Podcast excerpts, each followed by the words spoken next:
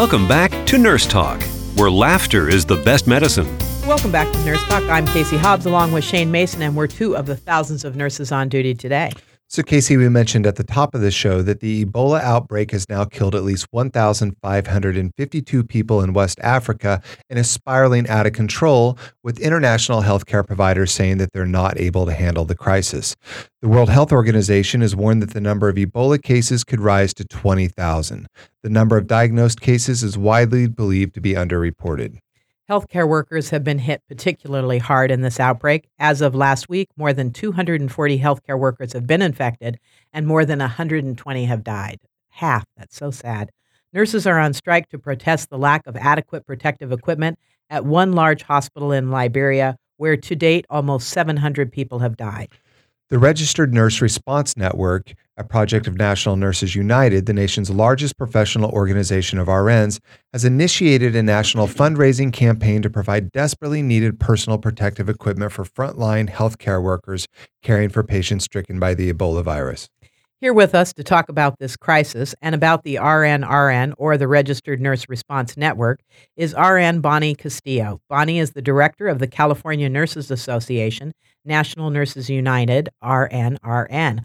Welcome back to Nurse Talk, Bonnie. Always nice to have you with us. Tell us, what is the RN Response Network?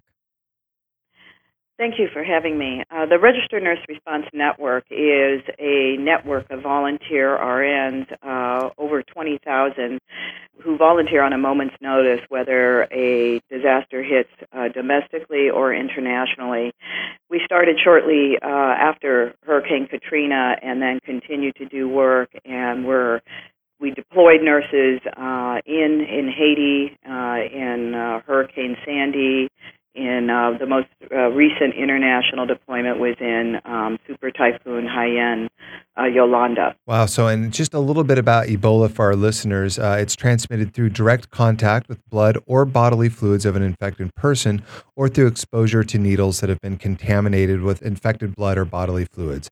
Healthcare workers must exercise extreme caution and follow CDC guidelines to ensure protection from infection. Now, that being said, your organization is fighting to send protective gear to healthcare workers in the affected areas. Why hasn't this been done already?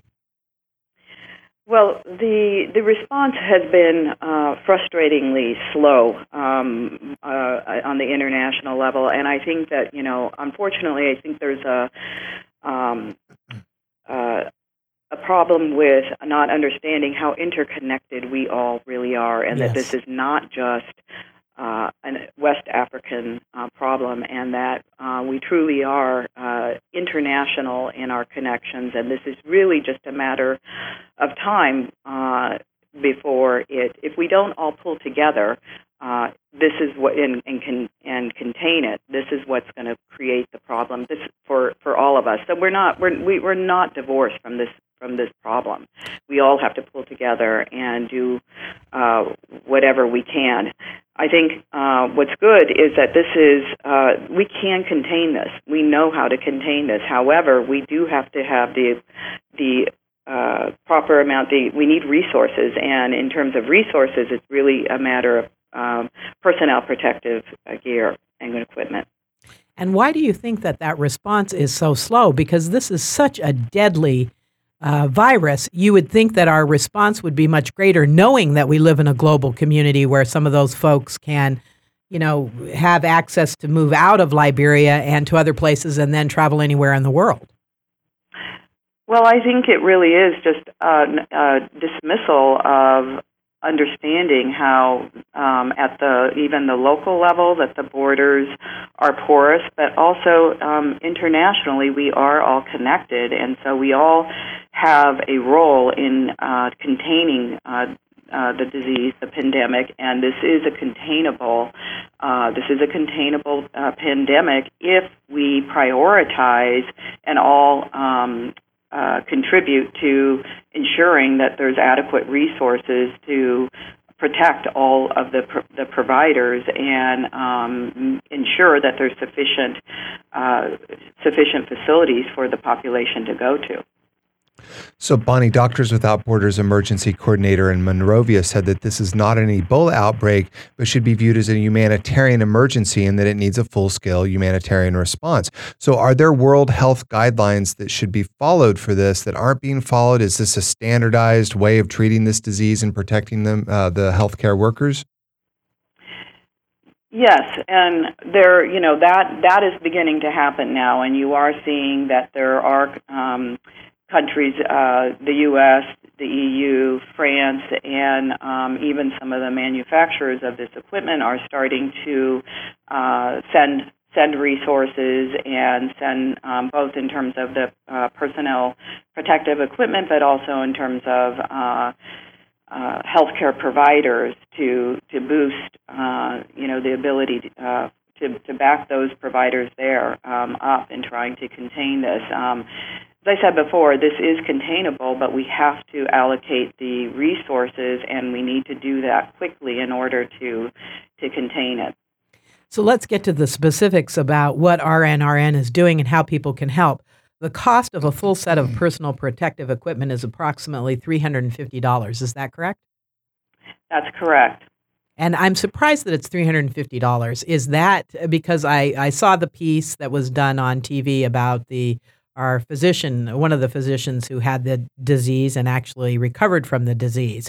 And I saw the intricate gowning and gloving he went through. So is it because they're using so much equipment? Well, you can't reuse this equipment. It's ah. very important to now, um, even here in in uh, the U.S., that we start to review and have um, of, of, exactly how to don and doff this yes. personnel uh, protective equipment because it is it, it is rather cumbersome and uh, it it's important. It's critical that it is uh, uh donned appropriately and taken off um, to you know to ensure that there's no uh, uh, that there's no contamination. And I do think I, I saw how they were gowning and gloving, so it, it is far more intricate than what we do here. And I agree, we do have to do some preparation. Well, I'm a little confused. It seems like there's a mixed message, and maybe you can clear this up, Bonnie, because just on the, the media sources that I'm seeing, I hear the, the World Health Organization is saying, listen, we are getting overrun, we need all this equipment. But then it seems like the hospitals – in America are saying any hospital is totally equipped to handle this disease. So is this just a little bit of crowd control that we're hearing here in America to to to make everyone less afraid, and that's not the case, or what's the truth between those two messages? Well, we have real concerns because we know in 2009 during the H1N1 outbreak was that the hospitals were not prepared, and in fact, um, right here in California, there was such a shortage of the uh, uh, personnel protective masks, the N95, that the state uh, mm-hmm. released the stockpiles. Only later to find out that those stockpiles, uh, the masks were actually defective. So, Bonnie, do you have any details about the nurses that are on strike to protest the lack of adequate protective equipment at one large hospital in Liberia, where to date almost 700 people have died? Well, literally, literally, the nurses' uh, lives are at stake, and they are striking, and they're striking for they're striking for their patients because we can't give hands-on care in spirit. It's it, to for the nurses to go into the hospital without appropriate protective gear, and what we are hearing is that they're literally tearing old scrubs and cloths and wrapping their heads wow. in uh, you know penetrable uh, materials. This is uh, this is just so wrong, and I think that you know the nurses are taking it's it's a very difficult um, it's very difficult for nurses to stay away from the hospital because their instinct is to run in and help their patients. But at this point, uh, as I said, they can't give direct care in spirit. They are taking, they are striking to force the, those facilities to uh, provide the appropriate protective care. That is that is outrageous, uh, and with 120 of them already dead, um, that's half of their of the people who are infected. It's a pretty severe crisis. So, Bonnie, just quickly tell our listeners how they can help and where they can find out more information. Sure. Um, they can go to the RN responsenetwork.org, and we are fundraising um, to purchase the personnel protective gear, and we will be working with uh, organizations already on the ground, including the International Medical Corps, and uh, who are working directly with Doctors Without Borders and the health ministries to get the uh, the, the badly needed personnel protective care to the frontline healthcare workers. All right, thank you so much. We've been talking with RN Bonnie Castillo. Bonnie's the director of California Nurses Association, National Nurses United, RNRN.